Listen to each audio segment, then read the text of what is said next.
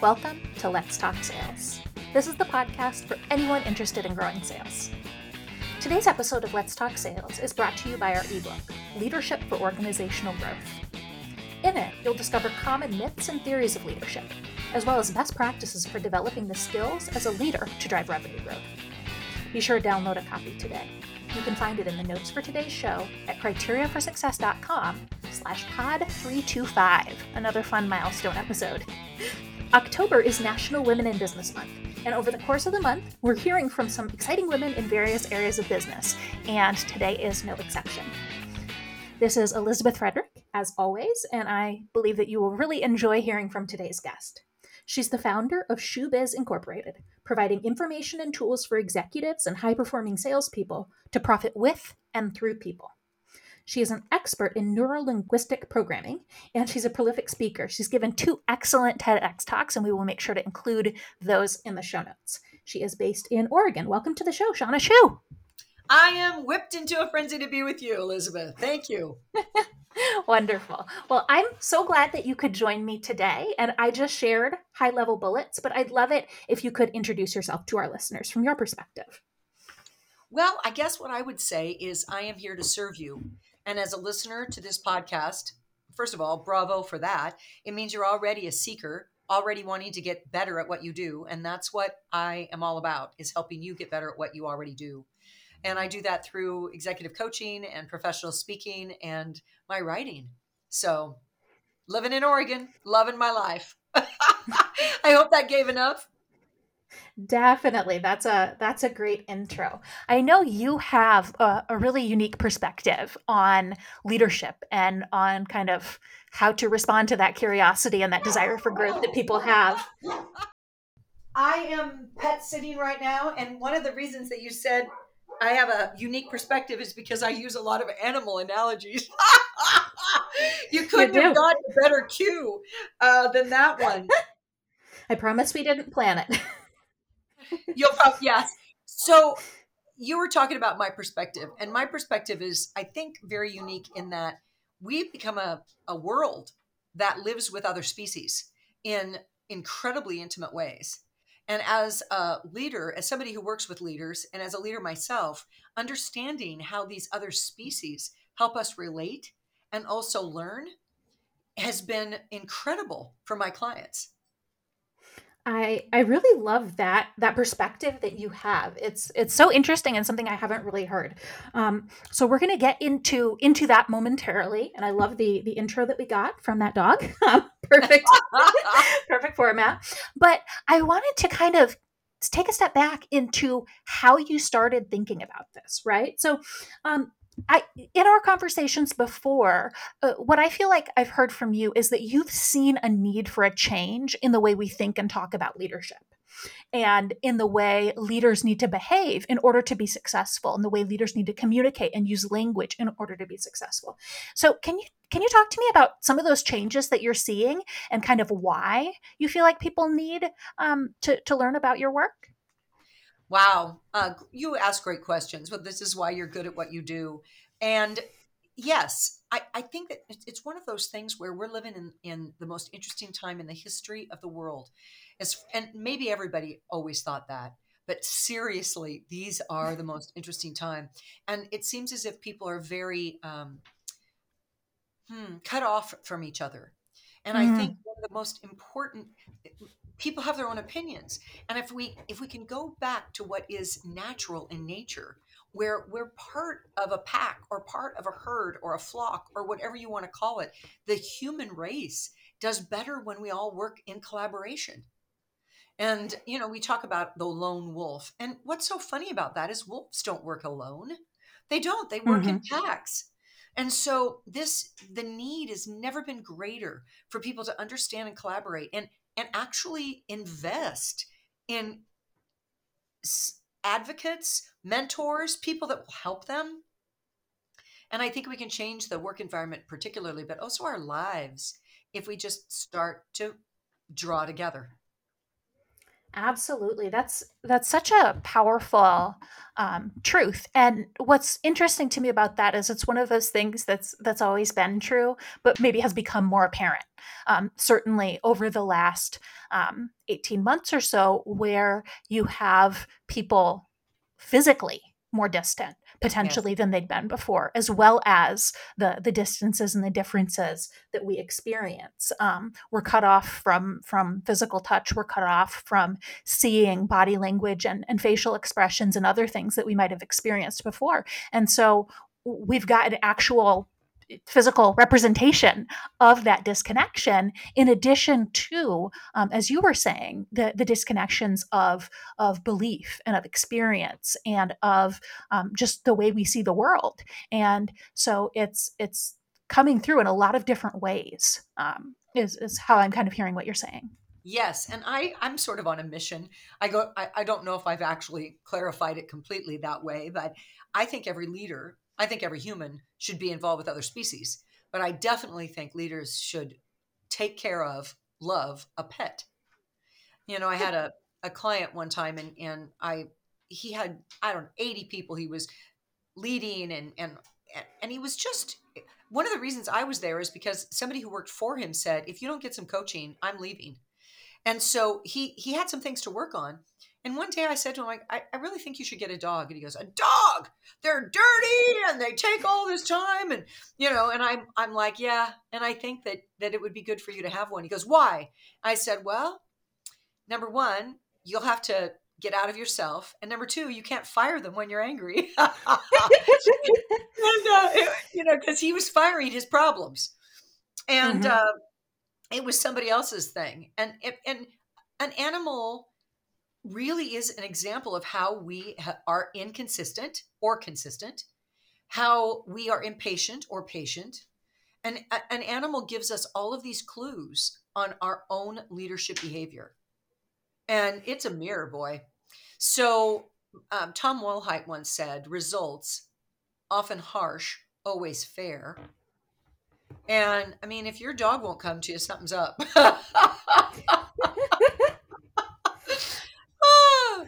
Uh, that is a really uh, th- that perspective is is unique and yet it makes a lot of sense. I think something that's that's especially interesting to me is you often you know you mentioned that you often use animals and we're hearing that as analogies um, and what we often hear is analogies of parenting and so I'd love to get into why you feel like pets are a better analogy and a better perspective to kind of have, because you're not saying every leader should have a child, which actually um, a pet is easier to get than a child. and so it's it's a little more accessible. Um, but I'd I'd love to hear kind of how you how you perceive that difference between the example that we uh, you know I hear a lot of times from from leaders of just like they they tell stories of parenthood and analogies of parenthood and assume that everybody can relate to that. Um, why do you think pets are a better better example? Ah, great question, and I know exactly why. Because we raise our children for someone else to enjoy. If you do a mm. good job with your children, which all of us, that's the goal, they're going to leave you, move into the world, have other friends, be involved with another family. You raise them well for other people to enjoy them, their spouse, their in laws. You raise pets to live with you through the entire mm. cycle of their lives. And nothing else. It's another species that you actually have as an infant and also will have as an a senior or an aged. You will you will probably in your lifetime you will if you live longer than the pet be able to help it leave this earth. There's there's no greater gift than to see the arc of of it all and experience it and care for it as you go that's that's incredibly powerful. And um, when I when I think of applying that within an organization, it's it's so clear in that um, if you think of developing employees for them to walk out the door and be great at other companies, um, certainly yep. you've done good work, uh, and that's that's great for them, but maybe not so great for your organization.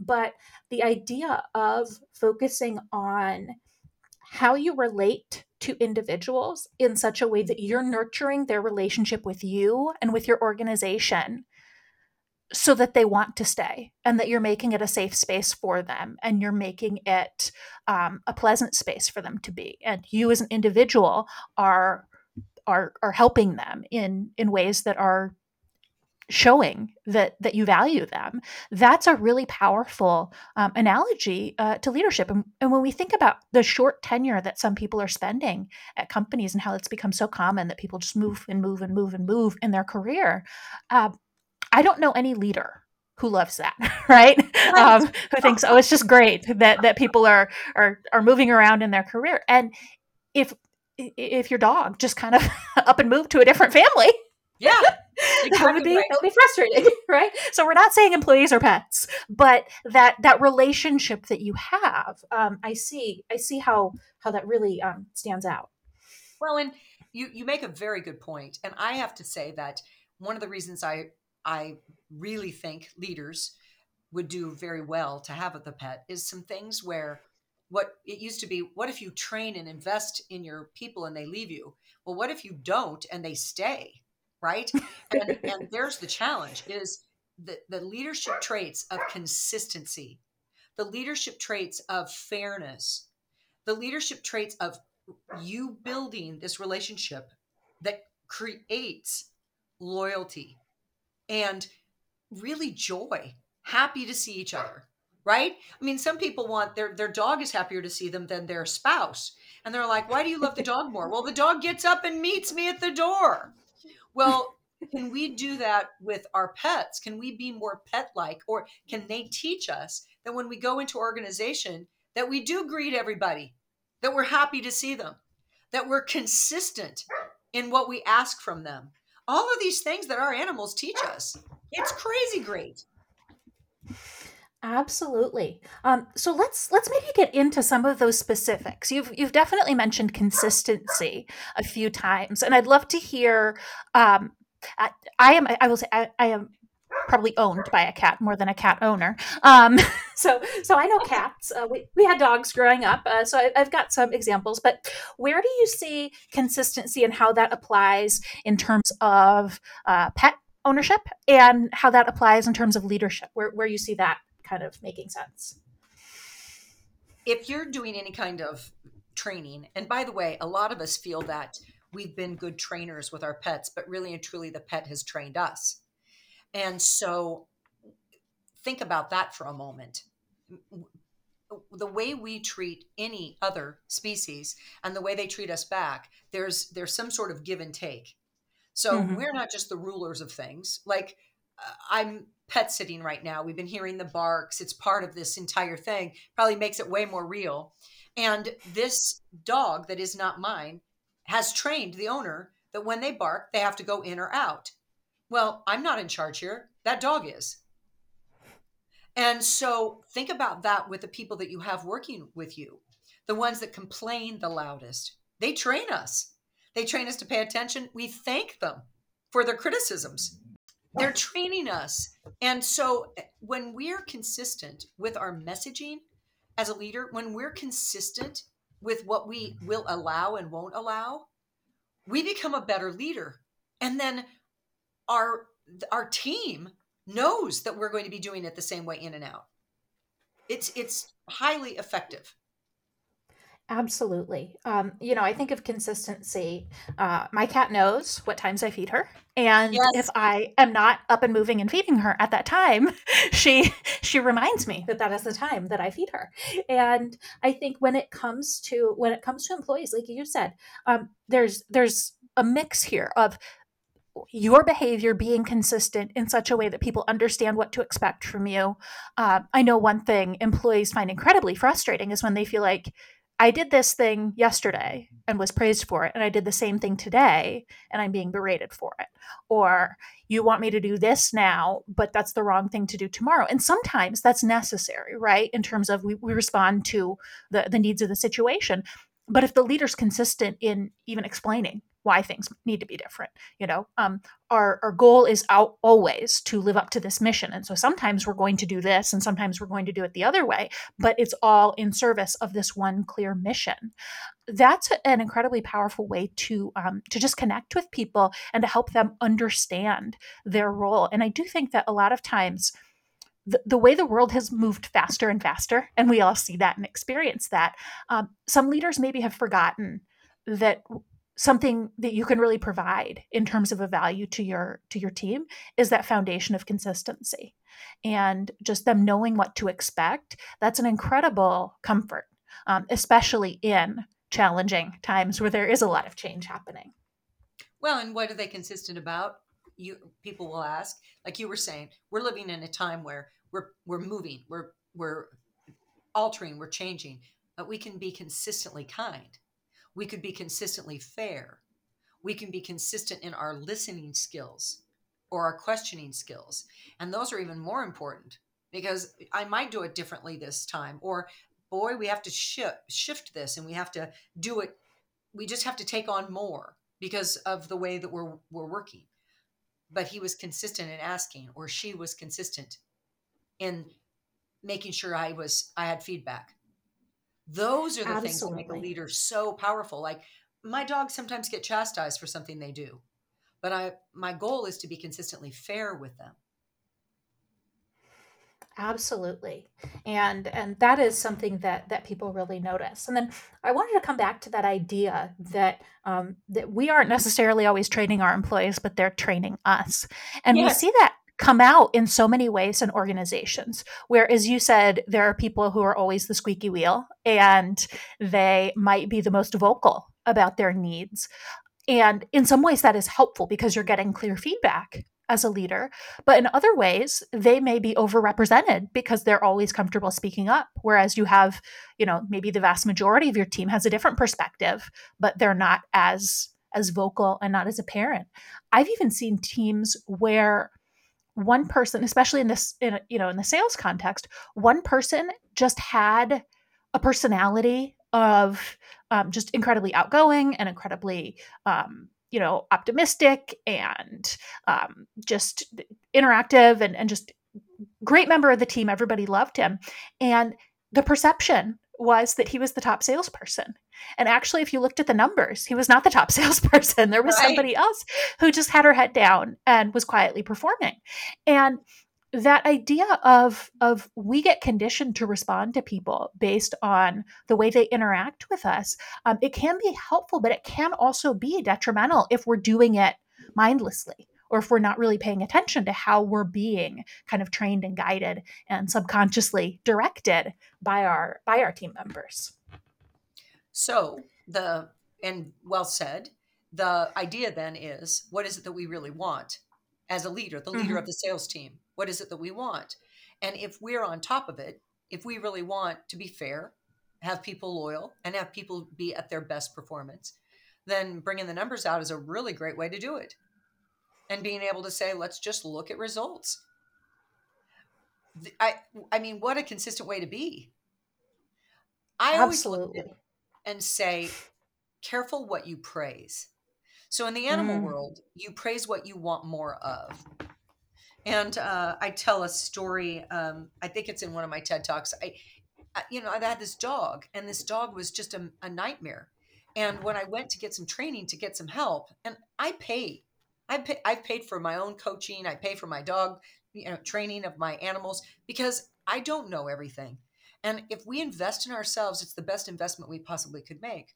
So this woman said to me, "Well, don't don't talk to the dog if it does something wrong." because I was always like, no, no, no, don't, don't, don't, you know. And we do that with our employees. We're always got to get on this. You got to. And instead, she just said, only, only talk to the animal when when it does something right. And this was a very challenging animal. And I went, well, there's going to be silence in my house, you know, because this, this dog doesn't do anything right. and she said, do it. Well, I paid her, so I did it. And I remember that dog came, you know, and it, it, it was causing grief.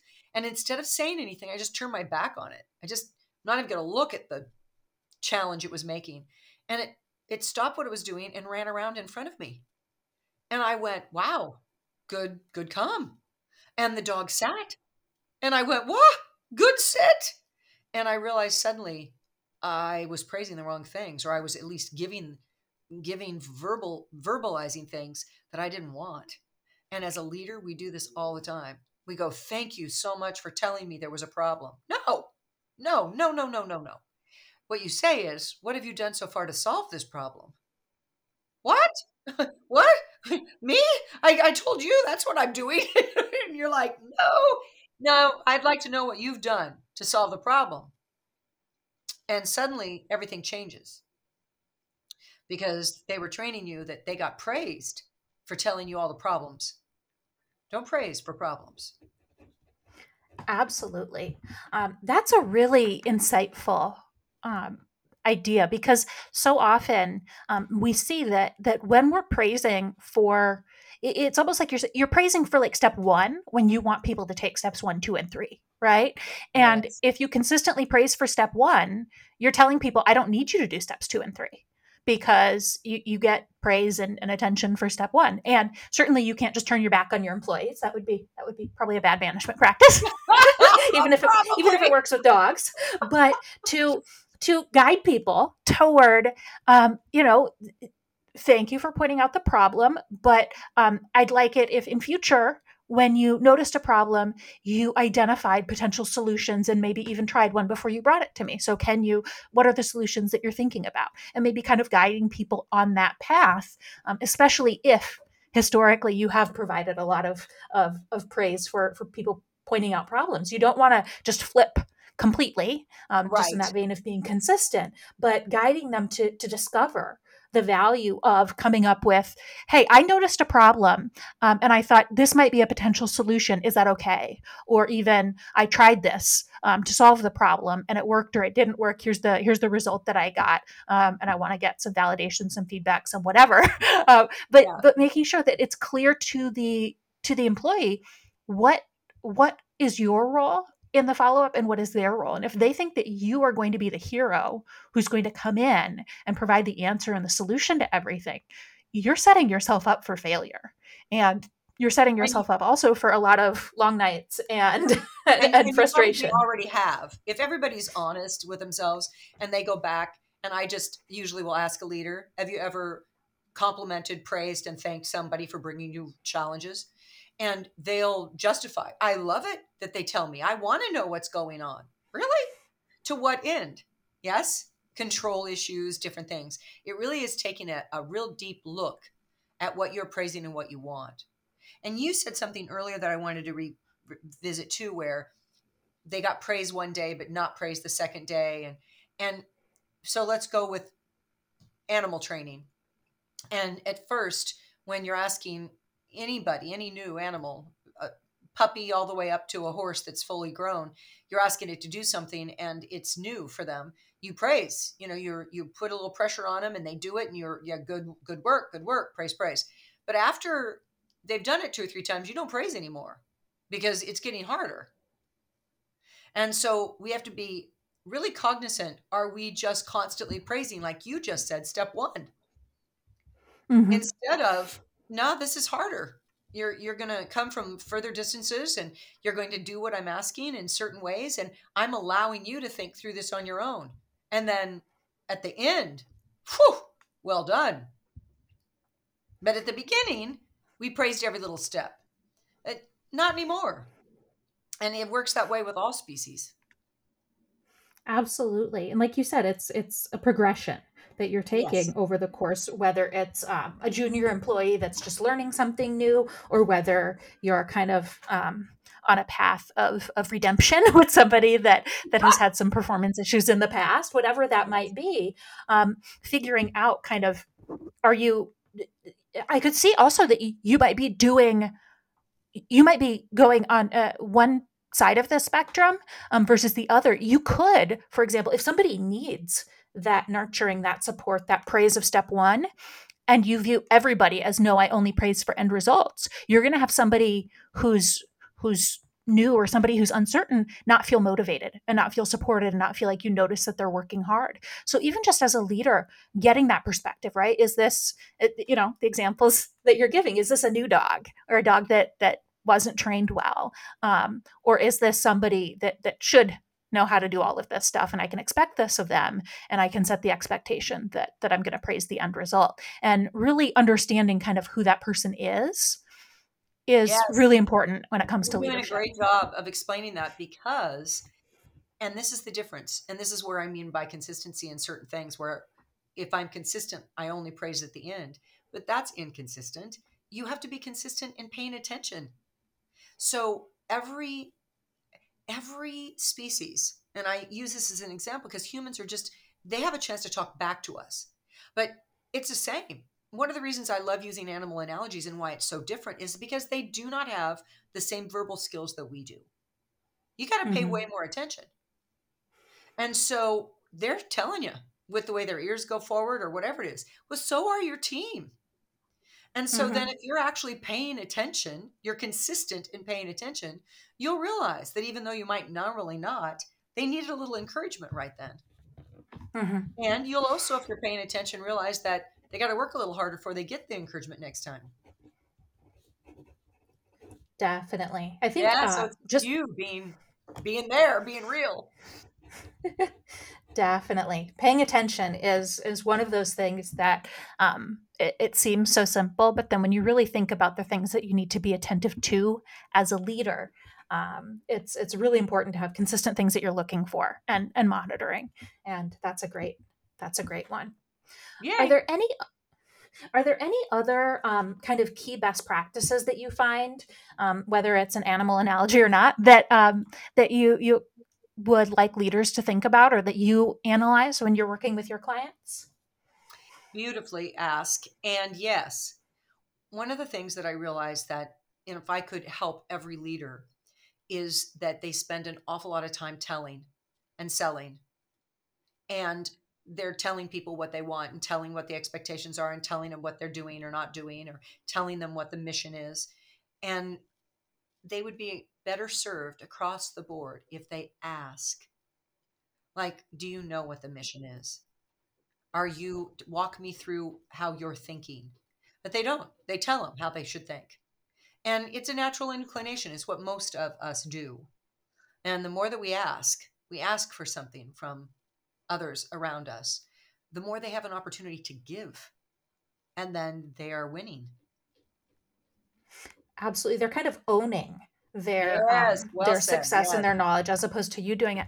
That reminds me there's a there's a project I'm working on right now with a client and it's a it's it's a really interesting goal that they have. They've done a lot of work um, at a leadership level on their mission, and they've decided to really work on their client experience. And so they put together, you know, mission statements, values, and all these other things.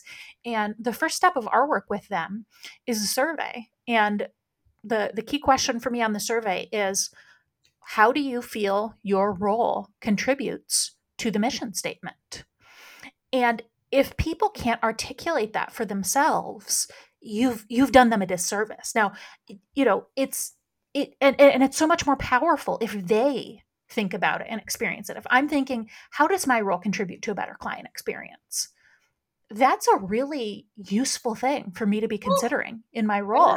And if I have a job that's kind of not the most glamorous or exciting or you know whatever it might be but i feel like i completely understand i am contributing to the client experience. I am making things easier for our clients and i'm i'm contributing to our mission as an organization. That's an incredibly powerful thing and so one thing that we're that we're evaluating with this client is are there are there individuals or are there whole teams who don't have that understanding. And in that case, we're going to need to do some work. And, and that's, you know, maybe we get together as a group and, and kind of analyze um, and, and discover it together. But if, if there are some people who have a really deep understanding of how they contribute, even just sharing that across the organization so people, so people see it and understand it.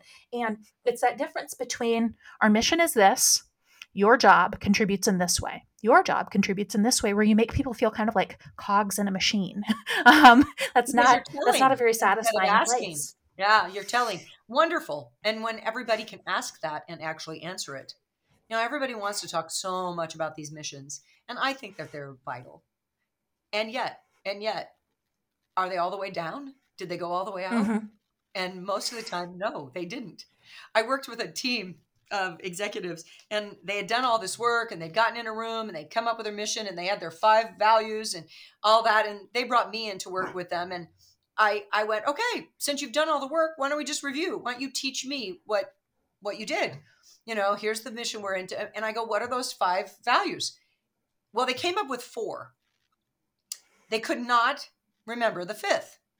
So one of them went, just got up, went down the hall, took it off the wall, and brought it back. And sheepishly said, okay, guys, this is what it was teamwork. oh, that's great. Were, right? So they'd done the work, but they didn't own it. They didn't believe it, or they they just it just seemed really good to have it on there. And um, I find that with lots and lots of different organizations, and even within the leaders of of what they are about. And I don't think it's really in their bones. I think it's on the wall. Absolutely. That's we can all picture organizations where we've seen, you know, on the wall, uh, we're a family, and uh, right. That's not t- demonstrated in the way employees oh, are treated. Exactly and you, you can have all of these statements, but unless it unless it's really like you said, unless it's really internal, unless it's it's it's owned by the not just the leaders, but by everybody. But leaders are a lot of times responsible for making sure to to live out these values. Um, it it's just words, and mm. that's when I think people find it almost more frustrating. I, I think many people would rather work for a company that doesn't say they've got this great value than a company that says they do and actually doesn't live up to it. It's easier just to to see honesty as opposed to seeing that um, discrepancy between the the statements and the actual experience. You're I well said. I would agree. I would agree because if somebody tells me they're this, I I always question them. Really? Why don't you let me discover that myself? Absolutely. So yeah. that's that's incredibly powerful. That that just too much time telling. I wonder if there are any other kind of key best practices that you've identified um, that you that you look for when you're working with your clients. I think the first step with working with anyone, like a leader will be listening to this podcast, and the goal would be that they are enough aware that they are asking themselves, "Do I do this?" And so as I work with clients, awareness is actually step one. Mm. Because if we think we're such a great leader, usually we're mistaken. If we think we've got it all together or I'm never late, well, the fact that you say that makes me question your integrity in general. You've never been late, not once, ever. So our words can get us into a lot of trouble.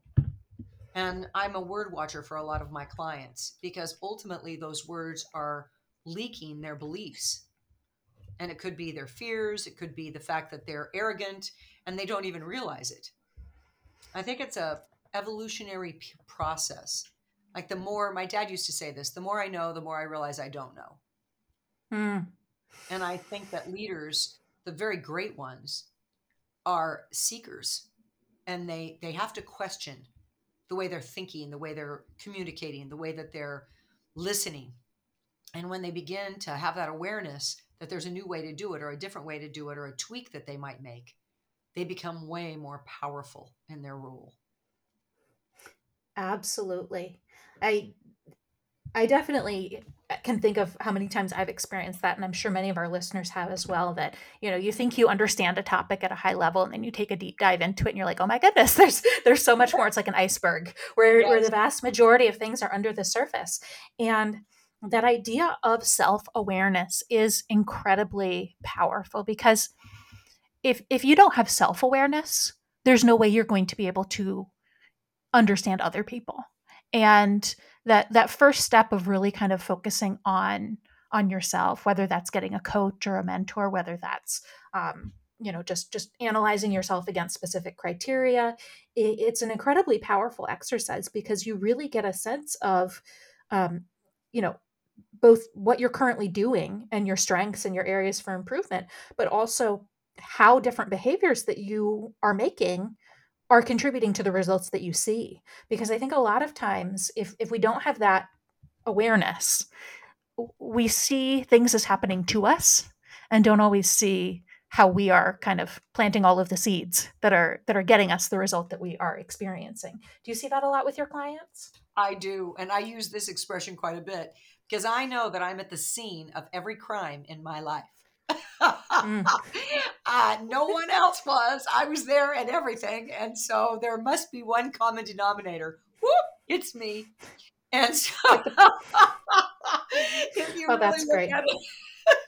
and that we have to be able and you know the, a lot of people like to do self-assessments and a lot of people bring them in and i've done all of them and i think sometimes it just reinforces what we already know about ourselves. I think the real nugget the real piece is what don't i know about myself what is it that it, that i am blind to and the only way to actually know that is to ask yourself and others questions and then the answers suddenly wow, I had no idea. Absolutely. I think a lot of times we have the known things that we want to work on about ourselves, yes. and it almost becomes less valuable because we know it. It's like, I know I should be eating better, I should be exercising better, or I should be waking up earlier in the morning, or all this stuff. And it, it's like that that New Year's resolution thing of just, yes, you know it mentally, and you've kind of almost given yourself permission to just not do it because it's it's something you've you just feel is a part of your personality versus if there's something you're unconsciously doing that's going to be much more eye-opening to you and a lot of times i find that the the thing that you're not aware of is kind of a foundation to or is underneath some of these things you are aware of where um, you, you're self-sabotaging because of something you don't realize about yourself. And once you once you have that realization and maybe begin to work on um, the thing that you were just you know just realized is actually an issue that that provides significant opportunity for growth in other areas as well. And so it's it kind of can become a a virtuous cycle and a cycle of progress um, if you have these realizations um, and and you develop that awareness often through other people and their feedback as opposed to just kind of navel gazing and, and thinking about um, what you think you see in yourself.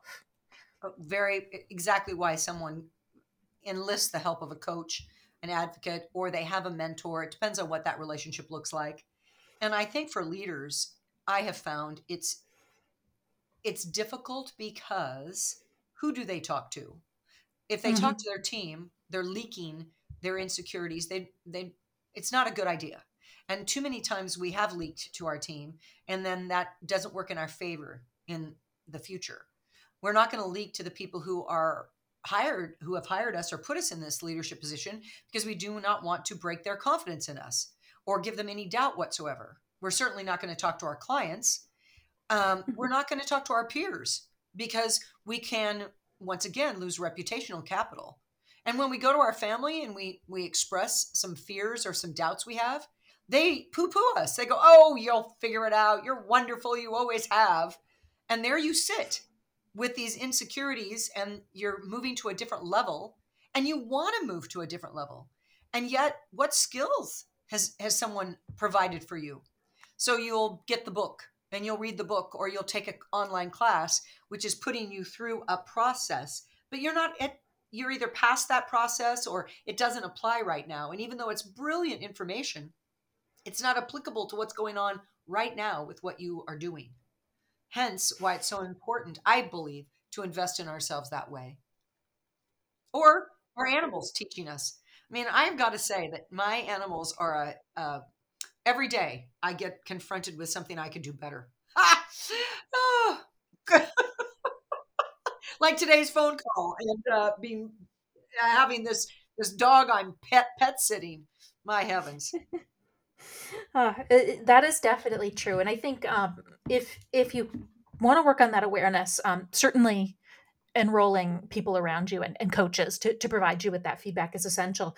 But then, um, if you if you want just a better self awareness, seeing how other people respond to you, seeing how pets respond to you, is a really powerful way to Absolutely. understand what's happening. You know, like Absolutely. that like that person you mentioned a while ago um, who saw a bunch of employees leaving.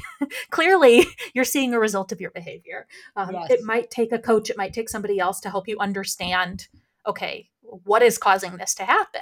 But um, seeing the way individuals respond to you is a really powerful thing. You know, if, if my cat were um, ignoring me, I would think that there was a problem and I would look into what I had done. she she punishes me and ignores me if I travel. Um, so at least then I know I know what, what I did and it's not always something I can prevent. But um, to, to really think through, okay, in my behavior, am I am I showing her that that you know I forget her sometimes or is there is there something that's that's motivating that behavior? It's a really powerful um, thing to do. As you said, she can't talk. So we have to we have to look a little closer.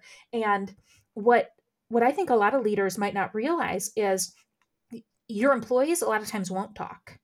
Um, not that they can't, but a lot of times people will have these problems, and the first time you hear about them is is in their resignation. And Agreed. so, Agreed. Look, looking for the unsaid is is one of those techniques you might learn through through the pets that you have because uh, it's it's some things people are very comfortable sharing and other things they are not and and you don't want that great talent to walk out the door especially in um, in the market that we're in now where hiring is not not exactly the easiest thing right now. No to keep loyal wonderful happy team members is huge success huge success especially since they have so many other options and I loved it when you said, you know, your dog just doesn't go live with another family. um, how do we make it so that everyone on the team really feels valued and part of a team and not out there doing their own thing, especially when they're virtual? So many people are virtual. So, what do you do to make them feel valued? And I'll give one more technique because you've been asking for real strong from I mentioned awareness to the questions we're asking. I would suggest that you don't check in with people on your on your mm. team. I think that a check in is uh, the wrong way to think about it. And I, when I ask my leaders that I work with, I'll say, "What do you do?" "Well, I check in every week, or I check in every day." And I'm like, "Huh? Well, what's your what's your intention there?" Well, I want to find out how they are, you know, or really and truly, you want to find out if they're working. Uh, yeah. and a check in a lot of times is an interruption and it's like you're checking in because, well, I just want to make sure you're all right, make sure you're doing everything, or can I support you in any way? What a what an interruption. I mean, I I don't check in with all my animals. I'm making note of what's going on. So maybe instead of a check-in, this is what I would suggest is a results recap. You know, in today, tell me what went right today. Give me a results recap and suddenly they're like bragging at you and telling you all the stuff that they got done and they're they're looking forward to the results recap versus the interruption that you're doing to check in on them. Did that help? Definitely. Definitely. And um, a similar thing especially again if you've got um, somebody newer or more junior having uh, what are your goals? What you know can we can we get on the same page with your goals? I see so often leaders are disappointed in somebody's um, performance and it wasn't terribly clear what that person was supposed to be doing especially let's say i gave you 10 tasks and you did five of them and you're super proud of yourself for doing five but they're the five least important to me and you didn't do the one that i actually really wanted to be done. And if you don't have that alignment on goals, um, those results conversations will be especially frustrating. And so that's that's something also to analyze in um, in your relationship with your employees and in, in, in, the work that you do with them. Are you on the same page in terms of what it is that you're looking for? And a check-in isn't going to give you that. That that's really mm-hmm. a, a, a tactical, intentional conversation, and um, you're you're really demonstrating that that care and concern and support that you have if you if you take the time to say hey i know you're not going to get all 10 of these things done today um, here here's the one that i really need. What what are your priorities? And and just asking you know even what which of these do you think is the number one priority in terms of asking versus telling? Um, you'll a get a sense of, of somebody's yeah. understanding. Right. Yes. Yeah it's all comes down to questions. I hope Definitely. that anyone listening on this has really got that. Awareness questioning and then how what's your intent behind things? Is it to check in mm. or check up on them or is it really to help them succeed? And i think sometimes we as leaders think it's to check up check in look at results instead of help them succeed Absolutely. It's uh, a lot of times we don't recognize how powerful um, intention is and how clearly it comes out. And there, there's another great analogy to animals because uh, I think we we can we can kind of see sometimes how they they can recognize our atten- intentions. And you don't want to just depend on intention. You, your your behavior needs to align with it. But if you have that strong um, intention of I want to help you, I want to help you produce results and to be successful and to grow and to learn um, the the more you understand that and internalize it the more it's going to drive the kinds of behaviors that are going yep. to to make that happen Absolutely. so that's a that's a great example uh, well, a question I always like to ask our guests is Do you have any resources that you would recommend to our listeners? It could be very specific to what we've been talking about today, or if there's anything else that you that you just find valuable that you'd recommend people check out. I love, love, love that you ask this, and it's uh, something I've been doing my whole life. Is what are your morning routines? What are you reading? What's filling your mind? Who do you follow? Because when you mm-hmm. ask really successful people these questions, you'll stumble upon a resource you didn't know existed. Or you'll go, you'll go, oh, really? You do that every morning? If I incorporated that, I bet I would have that kind of success. So, great question. There are the first thing overwhelming is that leaders are readers and whether or not you actually sit down to read or you listen on audible which is what i end up doing more. I uh, own a horse boarding facility and i go down and i clean my own stall in the mornings. I have a fabulous handsome steed. I have a appaloosa horse and i listen to audiobooks while i'm cleaning a stall. So i'm getting my physical mm-hmm. exercise and i'm also filling my mind with something wonderful. Um, a book that i just stumbled on that i like very much is, and I'm going to need to find the, I mean, I'm not even finished with it yet. It's called Leaders Leadership Language. Leadership is language is actually the mm. the name of the book. Leadership is language, and it's by David Marquet, M A R Q U E T, and it talks a lot about some of the things that I use in my coaching. And even though it's broad based, you can learn a lot as a leader. Leadership is language. Another mm. book that um, from the Arbinger Institute that is really a lesser known book is called Leadership and Self Deception. And it really is some of the ways that we deceive ourselves as leaders and how to overcome that. It's a it's a mm. beautiful beautiful book. So, both of those I would say I would love to pass on to your listeners. Definitely. I think that just that idea of self-deception is a is a really powerful one. Mm-hmm. So I will be checking those out. All right, Shawna, for for listeners who want to learn more about you, um, maybe who want to reach out to you, where can they find you? Everything is on my website, which is Shawna S H A W N A Schuh S C H U H dot com. My TED Talk's on there, and I offer a free coaching session uh, 30 minutes and people go really? Uh, why would you do this? And i do it because of two things. Number one i'm a servant leader. I am here to serve the world and i can do that by using my gifts. And number two it keeps me uh, keeps my pulse a pulse of what's going on out in the market whether it be mm. isolation or what's going on with with people being inconsistent. And so it, it, it helps me as well as me giving back to other people. So they can actually sign up for that or or schedule it right from my website. Perfect. That is that is great. And yeah that that finger on the pulse that you can get when you're hearing from a lot of different people you know they're getting value from the call but you're you're learning a lot as well. So thank you so so much for speaking with me today Shawna. I've really enjoyed our conversation despite or maybe uh, partly because of the um the interruptions that we've had. Well hopefully they're going to remember it's the dog barking podcast. That is for sure all right, and thank you to all of our listeners for tuning into today's show.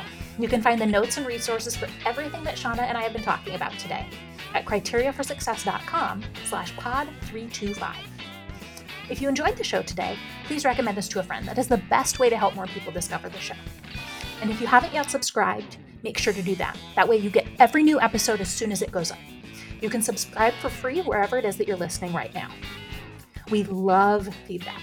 You can leave us ratings and reviews wherever you listen, or email us if you've got direct feedback, questions, or suggested guests to podcast at criteriaforsuccess.com. Make sure to follow us on Twitter at CFS Playbook and the blog at criteriaforsuccess.com slash insights. Let's Talk Sales is a production of Criteria for Success. Happy selling!